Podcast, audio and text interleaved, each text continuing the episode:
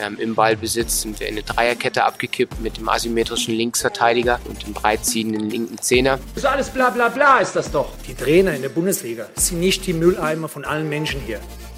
From Coach to Coach, der Fußballtrainer-Podcast. Grüße gehen raus an alle Trainerinnen und Trainer, die heute wieder zuhören. Das ist From Coach to Coach Side und heute mit dem Thema Trainerentwicklung. Wie entwickle ich mich eigentlich zu einem guten Coach und welche Skills brauche ich dafür und wie erlange ich sie überhaupt? Und dazu habe ich mir von Stefan Hirschbeck von Mainz 05 einen echt großen Experten eingeladen.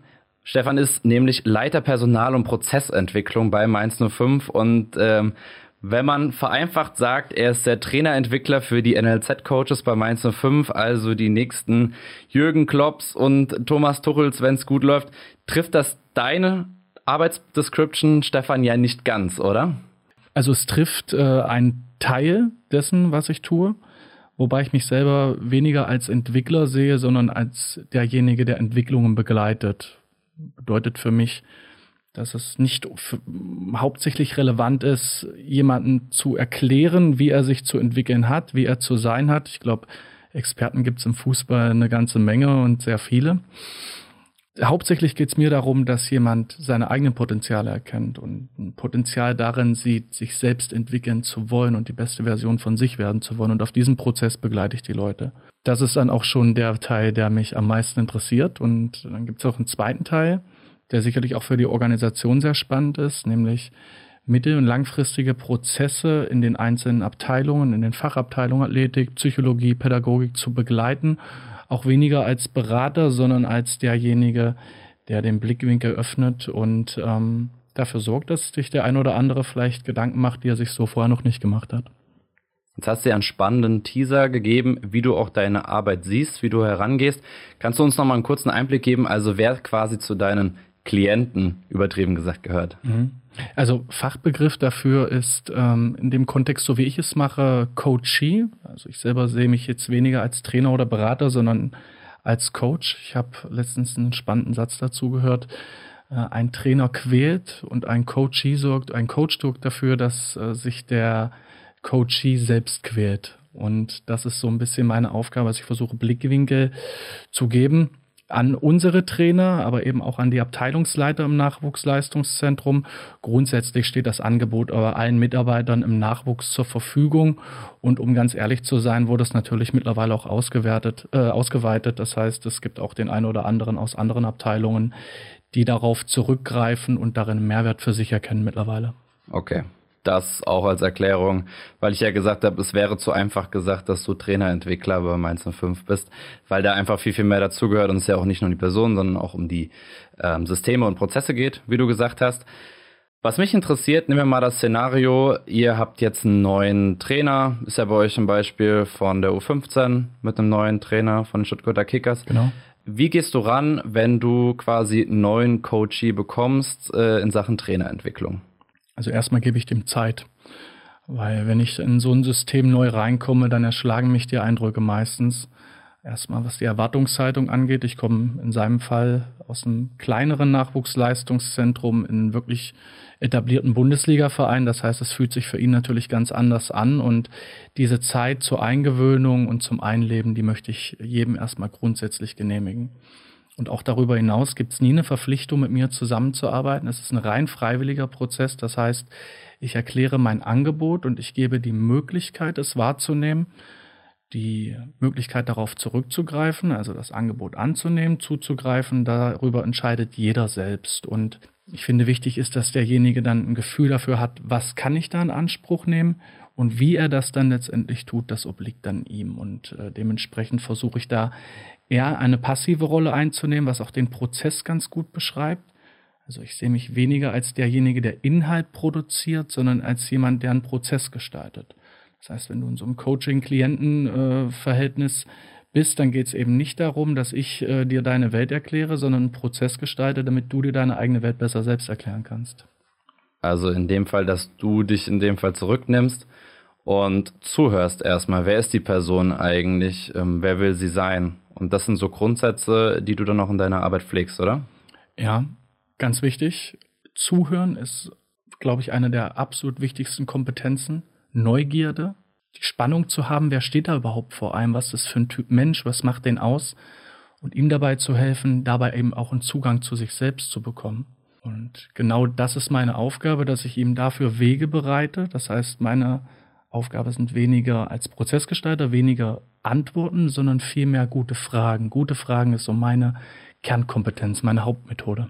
Also quasi auch eine Hilfe zur Selbstreflexion, oder? Dass du mit Fragen dafür sorgst, dass dein Coachee sich mit sich selbst beschäftigt, dementsprechend auch nach seinem Selbstbild schaut. Ganz genau. Also das gibt sogar im Coaching, also es gibt, wenn du das jetzt googeln würdest, würdest du ganz klassisch auch ganz häufig finden, Hilfe zur Selbsthilfe. Es wäre eine ganz klassische Definition, ja. Sehr gut. Ich glaube, das Ganze wird hier schon ausufern, denn dieses Thema Trainerentwicklung ist ein Fass ohne Boden. Was wir heute bieten wollen, ist ein Impuls für alle von euch. Wir werden jetzt in der nächsten Instanz ein bisschen darüber reden, welche Skills eigentlich ein Trainer braucht und da werden mit Sicherheit auch ganz viele philosophische Fragen aufkommen. Deshalb, wenn ihr die Erwartung habt, ihr kriegt, kommt dann nach den zwei Podcast-Folgen raus und äh, seid direkt ein besserer Trainer, das wird nicht der Fall sein, sondern es ist, glaube ich, und der Meinung bin ich auch, ein lebenslanges Lernen und ein lebenslanges Arbeiten an sich selbst. Und das ist, glaube ich, immer wieder mit dem Thema Reflexion und anderen Themen äh, begleitet. Was ich vorbereitet habe, ist heute, denn ich habe ja eben schon die Frage gestellt, welche Skills und Kompetenzen braucht eigentlich ein Trainer? Dazu habe ich ein kleines Spiel vorbereitet. Und zwar, Stefan hat einen weißen Zettel vor sich, den er aber noch nicht sieht, weil er sieht momentan nur die Rückseite dieses Blattes. Ich habe denselben Zettel vor mir. Auf dem stehen jeweils vier Oberkategorien mit fünf Unterbegriffen. Das sind alles Kompetenzen, die ich mir geschnappt habe von der Seite dfbakademie.de, wo der DFB in einer wissenschaftlichen Analyse DFB-Trainerkompetenzen aufgeschrieben hat. Und mir geht es darum, heute zu schauen, jetzt zu schauen, welche Kompetenzen finden wir jeweils am wichtigsten in diesen vier Oberkategorien. Eine ist zum Beispiel personale Kompetenzen, die andere Aktivitäts- und Handlungskompetenzen, sozial-kommunikative Kompetenzen und Fach- und Methodenkompetenzen. Klingt jetzt noch sehr wissenschaftlich, wird aber in den nächsten Minuten klar, mit klaren Beispielen. Und äh, dafür nehmen wir uns jetzt ein bisschen Zeit, um zu schauen, in den vier Kategorien müssen wir uns für einen Begriff, zum Beispiel Glaub- und Vertrauenswürdigkeit, entscheiden und können nicht zwei nehmen aus den Kategorien. Also einfaches Beispiel, personale Kompetenzen, dazu zählt Glaub- und Vertrauenswürdigkeit, Einsatzbereitschaft und Engagement, Spieler- und Mitarbeiterförderung, Disziplin und Zuverlässigkeit. Wir müssen einen von den fünf jeweils rausholen und sind damit unserer eigenen Meinung dabei und am Ende erklären, warum ist das für uns in dieser Kategorie die wichtigste für die eigene Definition von einem guten Trainer. Ja, ich muss sagen, es ist hier nicht bei jedem Begriff so einfach. Ähm, gerade bei dem Thema, bei der Oberkategorie sozialkommunikative Kompetenzen, glaube ich, muss ich meinen Joker ziehen und äh, in der Kategorie zwei Kompetenzen nehmen. Wie ist es bei dir? Tust du dir leicht damit? bei Fach- und Methodenkompetenzen ähm, schwieriger getan, weil das ohnehin ein Thema ist, mit dem ich mich eher seltener auseinandersetze und dazu auch eine ganz eigene Meinung entwickelt habe. Okay, guter Teaser. Bin schon mal gespannt, was du dann dazu sagst. Also ich glaube, ich bin durch. Bist du es auch? Ich bin ready jetzt, ja. Sehr gut. Dann fangen wir mal an mit der ersten Kategorie, personale Kompetenzen. Habe ich ja gesagt, die fünf Möglichkeiten Glaub- und Vertrauenswürdigkeit, Einsatzbereitschaft und Engagement, aber auch Spieler- und Mitarbeiterförderung, Dis Förderung, Disziplin und Zuverlässigkeit. Was hast du denn angekreuzt? Ich habe mich für Glaub- und Vertrauenswürdigkeit entschieden. Warum? Hat für mich zwei Hintergründe. Der eine Hintergrund ist, dass ich glaube, dass ohne Vertrauen eine Beziehung eine stabile Beziehung und vor allem auch eine nachhaltige Beziehung fast gar nicht möglich ist. Ich habe dafür, das ist jetzt so knapp zwei Jahre her, mal einen Vortrag, den ich intern, aber auch extern gehalten habe, für mich so ein kleines Vertrauensdreieck, so habe ich es genannt, aufgebaut. Und der Ursprung des Vertrauensdreiecks ist Authentizität. Also sei der, der du bist. Wenn du nicht der bist, der du bist, kannst du auch kein Vertrauen erzeugen, weil du dich immer wie ein Schauspieler für den anderen anfühlst. Ich sage, Authentizität erzeugt Vertrauen und Vertrauen und Kompetenz, diese beiden Themen erzeugen Wirksamkeit. Vertrauen auf der Ebene zwischenmenschlich. Ich vertraue ihm nicht, dass er es gut mit mir meint. Ich glaube, das ist eine Kategorie, die ist gar nicht so relevant, sondern vor allem, dass er es ernst mit mir meint. Das, was er sagt, ist etwas, was er auch wirklich so meint. Ich kann ihm vertrauen. Und das andere ist das Vertrauen in Expertise. Also das Gefühl zu haben, er kann mir weiterhelfen. Ich sage, das ist aber ein sehr endlicher Faktor, weil Vertrauen in Expertise funktioniert im Regelfall nur so lange, wie Erfolg auch hergestellt werden kann. Und deswegen ist dieser Stabilitätsvertrauenscharakter das zwischenmenschliche Thema meines Erachtens der relevanteste.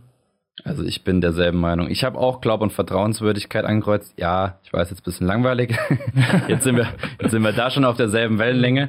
Aber ich finde, das ist der erste Step. Also ich kann, finde ich, noch so viel Expertise haben. Aber wenn ich dieser Person das nicht abkaufe, weil sie nicht vertrauenswürdig ist, weil sie vielleicht, weil ich merke als Spieler, dass die Person vielleicht hinten, also dass der Trainer oder die Trainerin hintenrum schlecht über mich spricht oder immer irgendwas anderes erzählt und mir andere Versprechungen macht, dann kann ich, dann ist diese Person nicht mehr glaubhaft und dann will ich und kann ich nicht zuhören, dann kann ich auch nicht darauf vertrauen. Am Ende ähm, auf die Expertise des Coaches und ich finde, das ist der allererste Schlüssel dazu, auch die Menschen für sich zu gewinnen. Klar, Disziplin, Zuverlässigkeit ist das A und O auch, weil man ja seine Vorbildfunktion hat. Aber Glaub und Vertrauenswürdigkeit ist für mich der Key, um gerade am Anfang der Saison eine gute Bindung zu bekommen zu den Spielern, dass sie mir diese ganzen Inhalte, die ich vielleicht für den ganzen Verlauf der Saison auch schon geplant habe, überhaupt abkaufen, wir eine gesunde Basis haben, um zusammenzuarbeiten. Und das ist genau, genau das Thema, das ich eben versuche, auch mit Menschen zu erarbeiten. Vertrauen ist etwas, das, das sich auch langsam bildet, das sich langsam aufbaut, so wie ich vorhin ja auch gesagt habe. Da ist eine Person, die, ähm, die kommt gerade frisch in den Verein und der ja fange ich sofort an, in einem Coaching-Kontext schwierige Fragen zu stellen zu ihr selbst. Also genau dieses Vertrauen ist, glaube ich, Basis für jede Form von Zwischenmenschlichkeit. Und deswegen ähm, glaube ich, dass ohne Vertrauen eigentlich ein Beziehungsaufbau und auch eine Wirksamkeit in dem Sinne, was ich als Trainer erreichen will, gar nicht herstellbar ist. Gehe ich mit. Und damit gehen wir auch zur zweiten Kategorie schauen, nämlich Aktivitäts- und Handlungskompetenzen. Wie gesagt, klingt sehr hochtrabend, aber was steckt dahinter? Entweder Entscheidungsfähigkeit, Belastbarkeit und emotionale Stabilität, Optimismus und Begeisterungsfähigkeit, ergebnisorientiertes Handeln und Zielstrebigkeit bzw. zielorientiertes Führen. Du hast ja eben angefangen, deshalb äh, mache ich jetzt mal den ersten Step und schreite voran. Ich habe mich für Optimismus und Begeisterungsfähigkeit entschieden und ich war eigentlich, mein Kreuz war schon eigentlich bei einer anderen Kompetenz vorher, nämlich bei Entscheidungsfähigkeit. Aber ehrlicherweise habe ich gemerkt, ohne einen gesunden Optimismus und Begeisterungsfähigkeit ist eine Atmosphäre im Training, in der Mannschaft, die kann ich nicht herstellen. Also eine Atmosphäre, wo man sich wohlfühlt. Wenn ich immer, ich nehme mal das Beispiel, ich bin jetzt rein inhaltlich und nur sachlich und begeistere nie. Ich äh, rede nur monoton mit einer Stimme. Ich bringe keine Emotionen von außen herein durch meine Gesten, aber auch verbal finde ich es schwierig, weil dann wirkt das, glaube ich, für so einen Spieler alles, als ob das hier so eine Roboteratmosphäre wäre. Deshalb sage ich, ich muss, und ich glaube, das ist auch die Aufgabe eines Trainers als Führungspersönlichkeit, diese Begeisterungsfähigkeit haben, andere zu begeistern eben auch und das auch vorleben mit so einem Spirit. Hast du das auch angeklickt? Nein, finde aber die Ansätze sehr spannend und kann da in vielen Punkten auch sehr zustimmen ich spreche in so einem Kontext gerne so von sogenannten Ambivalenzskalen. Was meine ich damit? Es gibt natürlich ein Optimum, es gibt aber auch eine Extremausprägung und eine Minimalausprägung, die sich dazwischen befindet. Und jemand, der immer in diesem, ich nenne ihn jetzt mal Motivationsmodus unterwegs ist, der immer versucht zu begeistern, der wird vielleicht bei seiner ersten Ansprache einen wahnsinnigen Aha- und Wow-Effekt erzielen. Und das, was wow war, wird irgendwann nicht mehr so wow, weil es dann immer mehr zur Normalität wird. Und irgendwann ist er vielleicht der Tor Vorturner und dann der Hersteller von Emotionen, so dass die äh, Verantwortung der Mannschaft eben nicht mehr genau in diesem Bereich liegt. Und wer da große Stärken hat, dem rate ich eben auch mal in die andere Richtung zu gucken. Also an welcher Stelle kannst du dich mal zurücknehmen? Und derjenige, der es eben gar nicht in sich trägt oder vielleicht auch sehr wohl in sich trägt, aber es nicht nach außen äh, tragen kann, dass derjenige dort mal hinschaut und schaut, welche Aspekte davon kann er einbringen. Ähm, wie gesagt, ich glaube, es gibt es ein ähnliches Beispiel wäre introvertiert, extrovertiert. Also es gibt zwei Seiten und es gibt kein Gut oder kein Schlecht, sondern es gibt Vorteile und Nachteile einer jeweiligen Ausprägung und die Möglichkeit, sich mit beiden Themen zu beschäftigen, je nachdem, wo meine Präferenz ist, ist dann wieder eine Aufgabe des Jobs. Ich ähm, Oder meinst du, das ist auch das Problem von Feuerwehrtrainern, die man aus der Bundesliga kennt? Weil es gibt ja so viele Beispiele, wo eine Mannschaft nicht erfolgreich ist und dann äh, immer wieder eigentlich auch auf dieselben Trainer dann angeheuert werden für die letzten drei Monate und auf einmal die Ergebnisse stimmen. Wo man dann auch sagt, klar, man hängt ja jetzt nicht drin, sieht nicht jedes Training, aber diese Personen begeistern wieder und haben vielleicht das einen, den einen oder anderen Dreh, wie sie ähm, ja neue Reize setzen können bei der Mannschaft und schaffen es dann, die Jungs und äh, Mädels so zu begeistern, dass es auf einmal wieder funktioniert, aber dass keine Trainer sind, die über zwei, drei Jahre oft etwas entwickeln können. Glaubst du das? Ja, bin ich ziemlich überzeugt von, weil ich habe ja gerne das Bild Braveheart im Kopf. Du stehst vor deiner Truppe, 20.000 Soldaten und du hältst deine Rede und bist ein begeisternder Führer und es ist eine Extremsituation. Ich weiß gar nicht mehr so richtig, worum es in dem Film ging. Ich glaube, da ging es irgendwie Befreiung Schottlands irgendwie in die Richtung. Und du reitest als Führer voran. Ich versuche das jetzt zu vergleichen mit dem Trainer, der in der Kabine steht und eine flammende Ansprache hält. Und du schreist los und es geht voran und 30.000 Leute folgen dir und du ziehst gemeinsam in die Schlacht. Ist ein nettes Bild. Ähm, und wenn man im Abstiegskampf steckt, so eine klassische Feuerwehrmann-Situation, hat man das ja auch relativ häufig. Also du hast ein Ziel, das sehr erstrebenswert ist oder vielleicht auch das Gegenteil davon, äh, wahnsinnig viel Unglück verspricht. Also schaffst du es, dich zusammenzureißen und dann in der neuen Saison kehrt Normalität ein. Und ähm, es gibt ja zwei Möglichkeiten. Entweder davon ist nichts mehr übrig von diesem Spirit oder wird versucht, künstlich aufrechtzuerhalten. Und das ist dann meistens schon die Problematik, weil das, was da an Methoden kurzfristig wirksam war, eben nicht langfristig äh, aufrechtzuerhalten ist, weil es eben auf Kurzfristigkeiten oder auf Emotionalität beruht. Und es sich abnutzt dann in dem Fall. Genau, ne? genau das. Und da sind wir wieder bei dem spannenden Punkt, ja, dass es dann wichtig ist. Du hast ja diese Ambivalenz angesprochen. Da sagen wir, ich glaube, es geht um Selbstkontrolle, auch zu wissen, in welchem Moment muss ich welche Kompetenz einsetzen. Klar, vielleicht brauche ich in einem Moment, wo die Stimmung sehr, sehr niedergeschlagen ist, eben diese Begeisterungsfähigkeit. Vielleicht brauche ich dann aber in dem anderen Moment, um langfristig Erfolg zu haben, wenn es wieder läuft, sage ich mal einfach die analytischen Fähigkeiten zu überlegen, okay, was lief denn jetzt gerade gut, worauf können wir weiter aufbauen, aber was brauchen wir auch zukünftig, äh, sei es an technischen, taktischen Lösungen, sei es von Mensch zu Mensch, dass ich bei dem einen oder anderen Spieler, der jetzt vielleicht nicht so die Chance hatte, der aber eigentlich ein Topspieler ist, jetzt mehr Zeit wieder investieren muss und das so langfristig überlegen muss, okay, der kann mir ja wieder helfen, auch langfristig den Erfolg zu haben, weil eigentlich war er vorher der Leistungsträger in der Mannschaft. Und dann geht es ja darum, eigentlich da immer wieder so eine Abwägungssache ja, oder mit den Kompetenzen zu spielen und die zu kontrollieren und eben situationsgerecht einzusetzen. Genau, also einfache Frage. Ich bin Tabellenzweiter und spiele gegen den 14 brauche ich wahrscheinlich ganz andere Gefühle und eine ganz andere mentale Ausprägung, als ich sie brauche, wenn die Situation genau umgekehrt ist. In der einen Situation brauche ich vielleicht Konzentration und Fokussierung, in der anderen Situation eine Form von leidenschaftlicher Mentalität oder ähnlich und auch zu gucken, was erfordert die Situation von mir. Deswegen ist auch jetzt mein Teaser zur Entscheidungsfähigkeit. Genau deswegen die Entscheidung, also situativ entscheiden zu können, was benötigt es in dieser Situation bei diesem Menschen äh, von mir und was kann ich überhaupt auch selbst herstellen, was passt zu mir wozu bin ich in der Lage? Und ich glaube, alles beginnt, und das hast du ja vorhin auch gesagt, überhaupt erstmal zu schauen, wer bin ich denn eigentlich mit all meinen Facetten und anhand dessen zu gucken, was bietet mir denn meine Range überhaupt an Möglichkeiten. Und ich glaube, deswegen ist Entscheidungsfähigkeit für mich der, der relevanteste Faktor in der Kategorie, weil ich der Überzeugung bin, dass es einerseits darum geht, Kompetenzen zu erwerben, aber ich kann 100.000 Kompetenzen haben. Ich habe jetzt jemanden kennengelernt, das möchte ich jetzt nicht sagen, in welchem Kontext das war.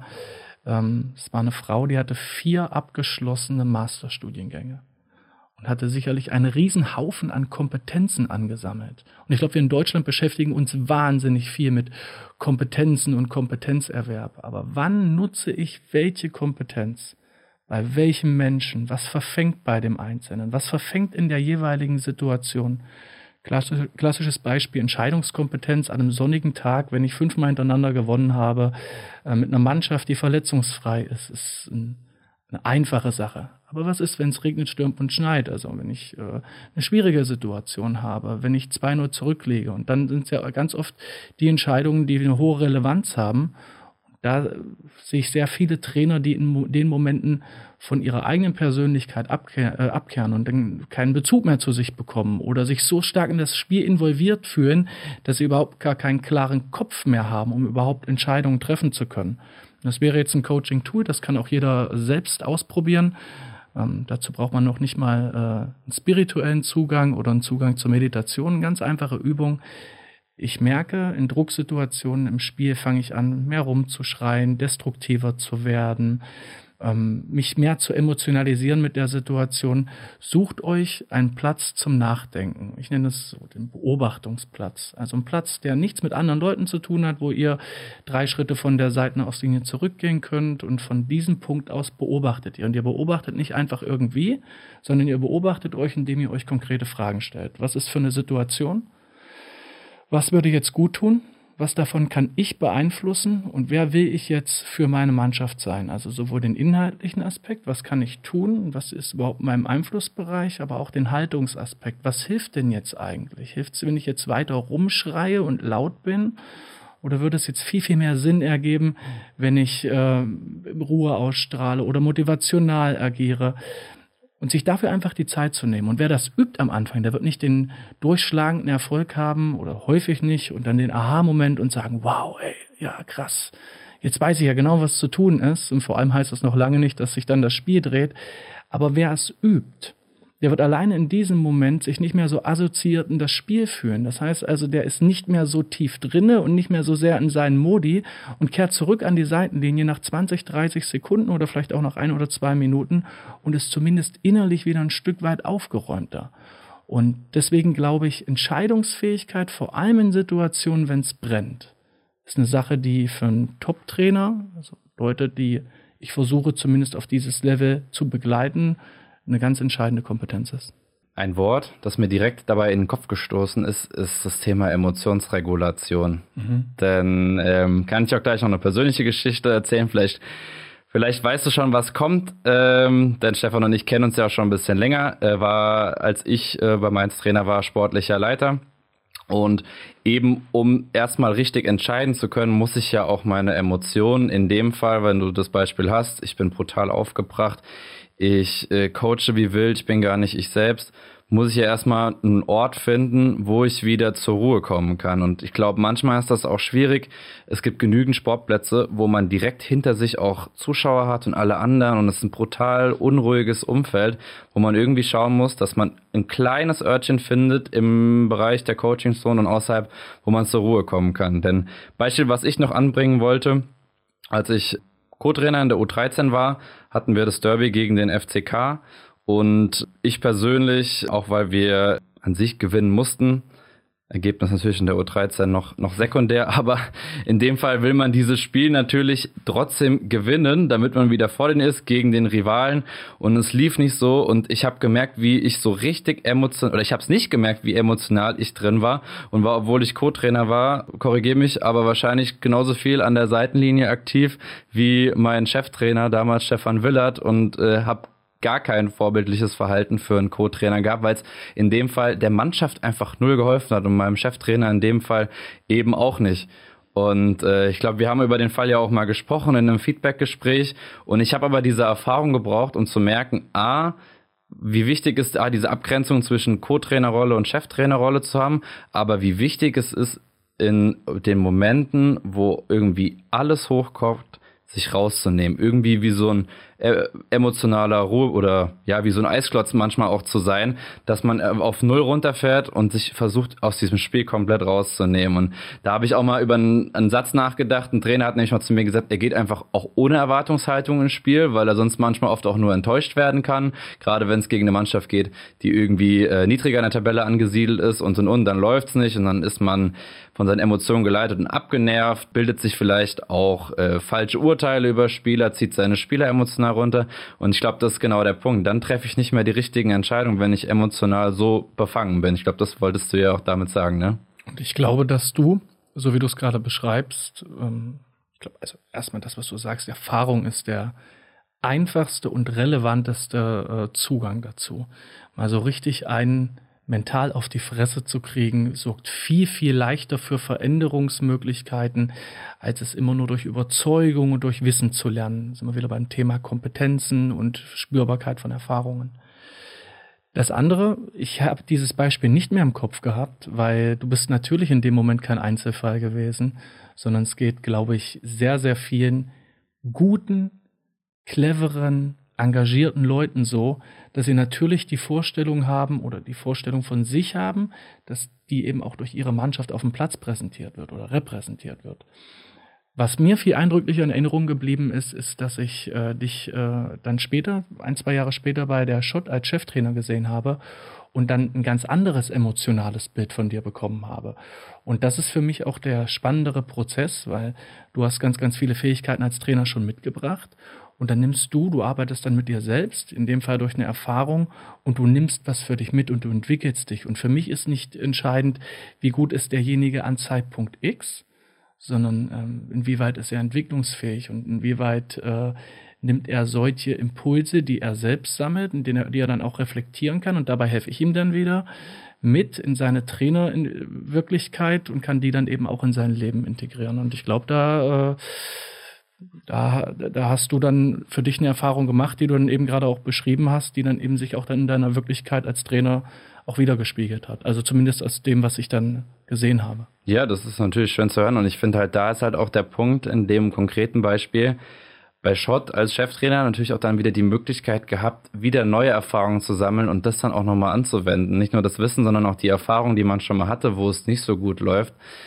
Und da kommen wir zu einer Eigenschaft, die bestimmt später nochmal fällt, aber dass man sich gut reflektieren kann und eben halt aber auch diese festen oder auch Feedback-Strukturen hat, damit man dieses Feedback von außen bekommt, weil das ist, glaube ich, gerade in Phasen, wo es auch gut läuft, das Wichtigste, dass man weiterhin auch kritisches Feedback bekommt, da, damit man sich auch da weiterentwickelt und eben für sein Team ein gutes, gutes Vorbild ist. Ähm, wir glaube ich, packen mal wieder den Switch zu unserem Spielchen, nämlich zu der Kategorie sozial-kommunikative Kompetenzen. Da konnten wir uns entscheiden zwischen Teamfähigkeit, Dialogfähigkeit, Problemlösungsfähigkeit bzw. Krisenmanagement, Coaching- und Beratungsfähigkeit und der letzten Möglichkeit Kommunikationsfähigkeit.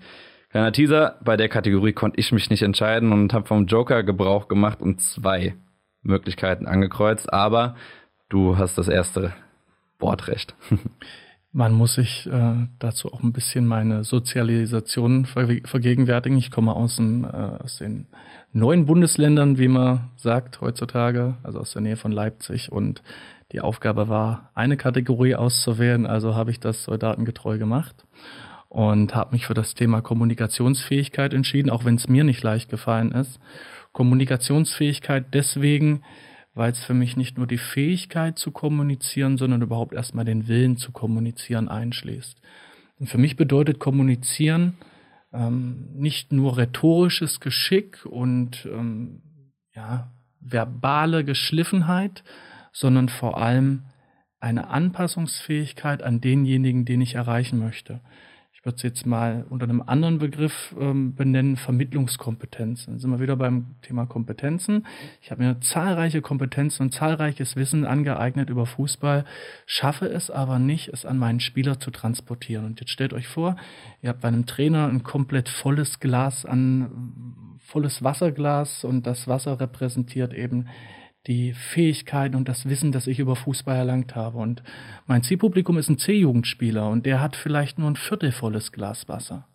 Und wenn ich ihm begegnen möchte, auch auf dem sprachlichen Niveau, auf dem er sich bewegt, in der Lebenswirklichkeit, in der er sich bewegt, dann ist es wichtig, in meiner Vermittlung ihn da abzuholen, wo er sich gerade befindet. Wenn ich ihn mit meinem kompletten Wissen bestreue in meiner Kommunikation, wird es sehr schwierig werden, dass er wirklich die Essenzen und das, was für ihn in dem Moment wichtig ist, herausfiltern kann. Dafür muss ich einerseits kommunizieren können.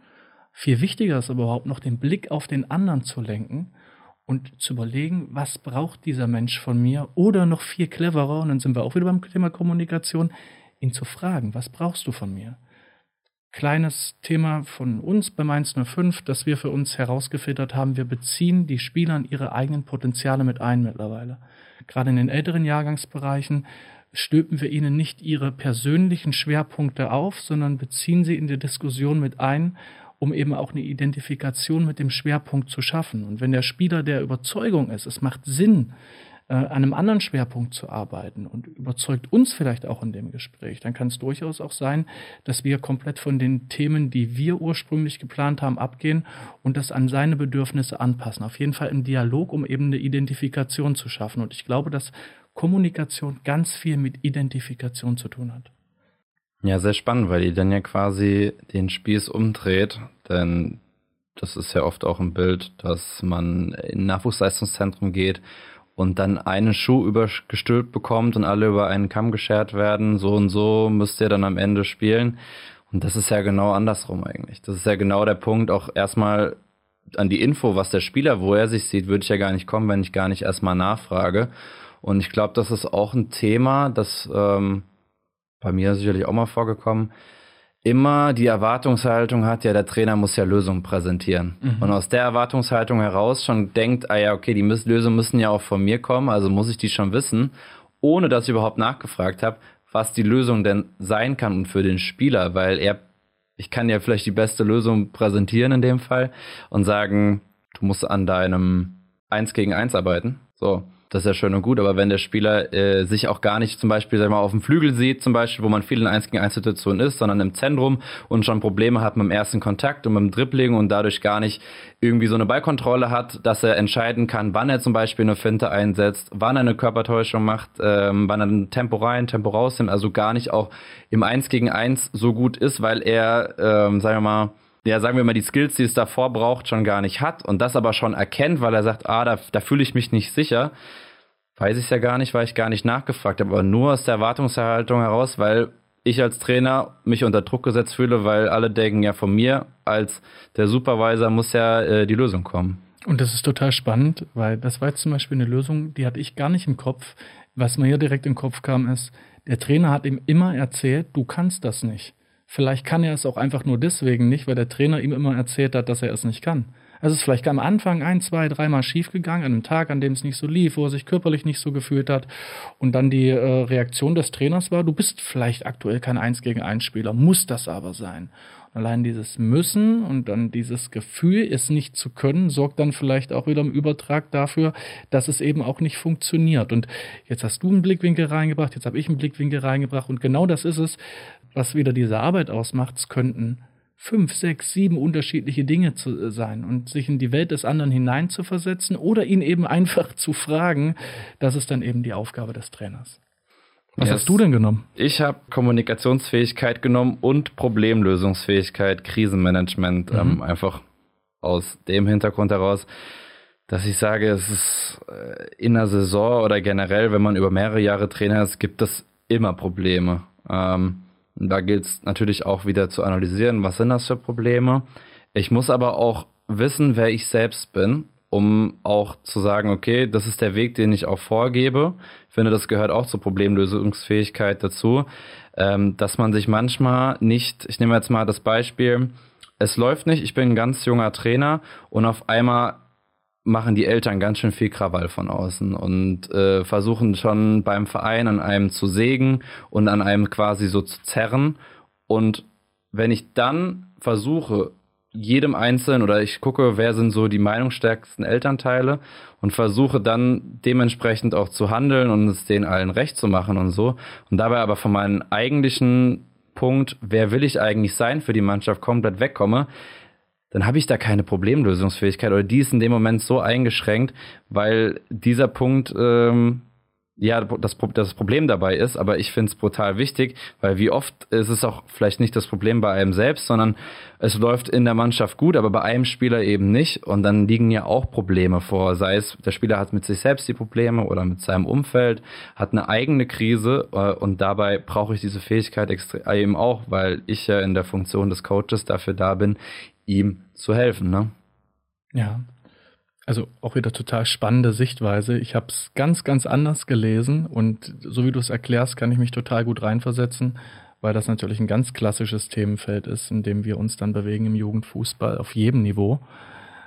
Ich habe meine Interpretation war, mir gefällt das Wort Problem immer weniger, weil auch das ist äh, kulturell bedingt ähm, sehr, sehr europäisch oder der westlichen Welt auch angehaftet, dass wir uns wahnsinnig lange über Probleme unterhalten können und Probleme sezieren, analysieren können ich glaube, wichtig ist, es gibt einen ähm, Psychologen, ich glaube, der lebt sogar noch, ich bin mir nicht hundertprozentig sicher, um Gottes Willen. Ist auch egal, es äh, ist ja gar nicht mein Fachbereich, aber der sagte jedenfalls, Problem Talk creates problems, Solution Talk creates solutions. Und manchmal brauche ich das Problem gar nicht, um die Lösung zu finden. Ich muss nicht unbedingt wissen, was falsch gelaufen ist, um zu wissen, wo ich hin möchte. Und möglichst wenig Zeit im Problem zu verbringen, sondern möglichst viel Zeit in der Denke, wo soll es hingehen, ist, glaube ich, ein ganz, ganz wichtiger Faktor, auch für wieder diese klassischen Drucksituationen, Spielkontext, nicht immer nur zu schauen, was läuft gerade falsch und auf Basis dessen Lösungen zu finden, sondern sich mal zurück zu erinnern, was war denn der ursprüngliche Plan und wie sollte es jetzt laufen. Also von jetzt nach vorne zu schauen und nicht von jetzt nach hinten zu schauen, um dann nach vorne schauen zu können, weil da vergeht natürlich auch wieder eine ganze Menge Zeit. Ja, ist ein spannender Punkt. Denn ich glaube, es sind ja auch oft, ich nehme jetzt einfach nur mal Medien an sich. Da wird ja oft auch immer nach dem Problem und nach den negativen Sachen gesucht, weil die besser geklickt, besser gesehen, besser gehört werden bei Medienangeboten. Und ich glaube, so ist es in der Gesellschaft auch. Also ich glaube, Deutschland ist auch bei anderen Ländern verrufen als das Land der Krantler, die Probleme auch suchen. Klar, auch hohe Lebensstandards haben, wo es vielleicht andere Probleme oder auch gibt als in anderen Ländern. Ähm, aber es ist, glaube ich, ein spannender Punkt, den, den jeder von euch einfach auch mal mitnehmen kann. Gar nicht so sehr da in das Thema Energie rein zu verschwenden, in die Probleme, sondern vor allem in den Lösungen zu denken. Ähm, Lösung muss man wissen, muss man Expertise haben, was gibt es für Lösungsmöglichkeiten, aber ich muss auch schauen, äh, welche Lösungen bieten sich denn überhaupt an. Und deshalb als Überleitung zu der letzten Kategorie Fach- und Methodenkompetenzen habe ich mich für den Begriff analytische Fähigkeiten entschieden und damit gegen Planungsfähigkeit, gegen Expertise und Beurteilungsvermögen, aber auch gegen Respekt und Anerkennung. Und es fiel mir sehr schwer, mich gegen Expertise zu entscheiden. Aber ich habe dann so ein bisschen auch in Reihenfolgen gedacht und habe mir gedacht, okay, ich muss erstmal extrem ausgeprägte analytische Fähigkeiten haben, um zu erkennen, was muss ich als nächstes planen, um halt auf das Thema Planungsfähigkeit nochmal einzugehen. Aber auch die Expertise ähm, kommt ja dann erst im nächsten Schritt. Klar, ich muss die auch haben, die ist wichtig, aber so, solange ich nicht erkenne, was für ein Fachwissen ich brauche in dem Moment oder für ein Skill, weil ich es nicht richtig analysiert habe, bringt mir die Expertise auch noch nichts. Hast du auch analytische Fähigkeiten oder für was anderes entschieden? Ich habe tatsächlich die Expertise genommen. Ich ähm, habe mich total schwer getan dabei. Hat auch einen ganz einfachen Hintergrund. Für mich ist das der insgesamt irrelevanteste Faktor in meiner persönlichen Arbeit. Ich meine damit nicht, dass es irrelevant ist. Ich glaube sogar, dass es ein Fundament ist. Und das Fundament dafür bezeichne ich ganz anders. Für mich ist das Passion. Weil ich glaube, wenn du die Passion hast, sich mit, mit diesem Spiel auseinanderzusetzen, das ist ja bei Spielsportarten oder bei Sport ganz häufig so, wenn ich mich da beruflich verwirkliche, dann steht da ja meistens eine Passion dahinter. Und ich glaube, dass das sogar eine Voraussetzung ist. Und wer wirklich Interesse an dem Spiel hat, bei dem setze ich sogar voraus, dass der Interesse hat, sich analytisch mit dem Spiel zu beschäftigen, dass er Interesse hat, Expertise anzusammeln, dass er sich mit Strukturen beschäftigt. Und all das hat, glaube ich, einen ganz, ganz hohen Wert, unterscheidet am Ende für mich aber nicht mehr den guten vom sehr guten Trainer, sondern ist für mich was sehr Fundamentales, was man benötigt. Auch nur bis zum gewissen Level. Ich glaube nicht, kleine Anekdote wieder, ich ähm, mache bei unseren Trainern gerne ein sogenanntes Profilcoaching. Ich mache es nicht, ich mache es mit ihnen gemeinsam. Und ihre Aufgabe besteht am Anfang darin, wenn sie über ihre persönlichen Stärken sinnieren, was den meisten Menschen übrigens wahnsinnig schwer fällt, über eigene Stärken nachzudenken. Zugang dazu ist ganz schwierig. Schwächen. Oder halt auch darüber zu reden, glaube ich, ne? Weil Total. manchmal ist ja auch der Punkt, oh, man will jetzt nicht äh, abgehoben rüberkommen und unreflektiert und dementsprechend Total. vielleicht Problem hat, zu seinen eigenen Stärken zu stehen. Ne? Genau, du sagst Problem, also die Potenziale oder die Schwächen, da haben viele einen guten Zugang zu. Die Stärken kennen sie selten. Worauf will ich hinaus? Ich lasse sie am Anfang mit Spitzentrainern vergleichen. Und zwar frage ich sie, was glaubt ihr sind die entscheidenden Eigenschaften, die einen guten von einem herausragenden Trainer unterscheiden? Und wenn ihr euch jetzt eben gerade mal die Zeit nehmt, vielleicht mal kurz auf Stopp drückt und überlegt, wie wäre es, wenn ich diese Frage beantworten müsste? Und dann kommen zuerst Köpfe, an die ihr denkt, wahrscheinlich Jürgen Klopp, Pep Guardiola und so weiter. Ich überlasse das jetzt euch. Und dann überlegt ihr, was sind die eigentlichen Eigenschaften, die diese Personen von anderen abheben. Und im Ergebnis war es so, ich habe dieses Profilcoaching mit Sicherheit mit mehr als zehn Trainern gemacht im Verlauf des letzten Jahres. Die entscheidenden Fähigkeiten lagen im Bereich der Persönlichkeit und der Führung von Menschen. Und man kann dann beim Pep übrigens diskutieren, auch da vielleicht noch eine kleine Anekdote hinten dran geschoben. Pep Guardiola, es gibt ein Video von ihm, das kann man auf YouTube relativ leicht klicken. Da ist er im Trainingslager mit Bayern München unterwegs und stoppt eine Übung und fängt dann an, mehrere Minuten auf die Spieler im Standbild einzusprechen. Teilweise wahnsinnig energisch, manchmal nur zu einem, dann manchmal wieder zu allen, so das Gefühl, dass Langeweile auch entsteht oder dass eben der Trainingsfluss komplett unterbrochen ist. Ich glaube, wenn der Mann nicht Pep Guardiola heißen würde und äh, in Hessen bei der C-Lizenzprüfung oder in Rheinland-Pfalz bei der C-Lizenzprüfung antreten würde, hätte er wahrscheinlich Probleme mit dem Erlangen der Lizenz weil wir natürlich auch Schablonen über die Person legen und sagen, so ist ein guter Trainer. Diese Kompetenz muss er haben, schnell und gut zu sprechen. Das ist eine Interpretation. Eine andere Interpretation ist, man sieht es und sagt, ja, das ist ja der Pep, der hat ja ein wahnsinniges Fachwissen. Guck mal, wie toll der das macht und auf welche Art und Weise er gestikuliert und er spricht mit Händen und Füßen und der hat so viel Ahnung. Das ist ganz, ganz viel Zuschreibung. Und ich glaube, dass die Kompetenz tatsächlich darin besteht, grundlegende Fertigkeiten zu entwickeln, im Rahmen dessen, was ich als Persönlichkeit zur Verfügung stellen kann. Und wenn ich es selbst nicht habe, dann zumindest ein Stuff um mich herum zu schaffen, die genau diese Themenpunkte abdecken können. Weil ich glaube, wenn wir jetzt in die äh, DAX-Unternehmen oder ähnliches schauen, die besten Führungspersönlichkeiten sind nicht die Persönlichkeiten mit der höchsten Fachkompetenz. Meistens ist es ganz genau umgekehrt, sondern Führungskompetenz. Und für mich ist der Trainer in erster Linie Führungskraft, ist eben Führungskompetenz und nicht Fachkompetenz. Finde ich spannend, ähm, auch aus, weil ich mich gefragt habe, was du überhaupt überhaupt über diesen Bogen mit diesen 20 Kompetenzen gerade gedacht hast. Ob du gedacht hast, dass das eigentlich fehl am Platz ist. Also ich habe ja gesagt, ich habe den von dfbakademie.de und das sind jetzt nicht die DFB-Trainerkompetenzen, die rausgebracht wurden vom DFB. Äh, in dem Fall gesagt wurde, die braucht jetzt jeder Trainer, sondern die waren einfach nur Grundlage einer Befragung, einer wissenschaftlichen Studie. Ähm, und ich glaube, die wurden ähm, bis zu 20 Profitrainern vorgelegt und dann wurde geschaut, welche Kategorien haben da die meisten Stimmen. Ich packe das auf jeden Fall auch nochmal, diese Studie in die Show Notes. Generell DFB-Akademie kann ich so als Impulsgeber empfehlen. Aber siehst du das kritisch aus der Denke heraus, dass man eh diese Kompetenzen gar nicht alle haben kann und das eigentlich der falsche Ansatz dafür ist, wenn man diese Frage im Hinterkopf hat, was macht einen guten Trainer aus? Mhm. Also ich hatte Kompetenzen für relevant, absolut, aber ich glaube, dass wir uns in unserer Gesellschaft sehr, sehr stark eben mit diesem Thema beschäftigen. Für mich in meiner Arbeit ist relevanter die situative Anwendung von Kompetenzen in Bezug auf die Situation, aber eben auch den Menschen, den ich da eben gerade begleiten möchte oder entwickeln möchte oder mit dem ich gemeinsam Erfolge feiern möchte.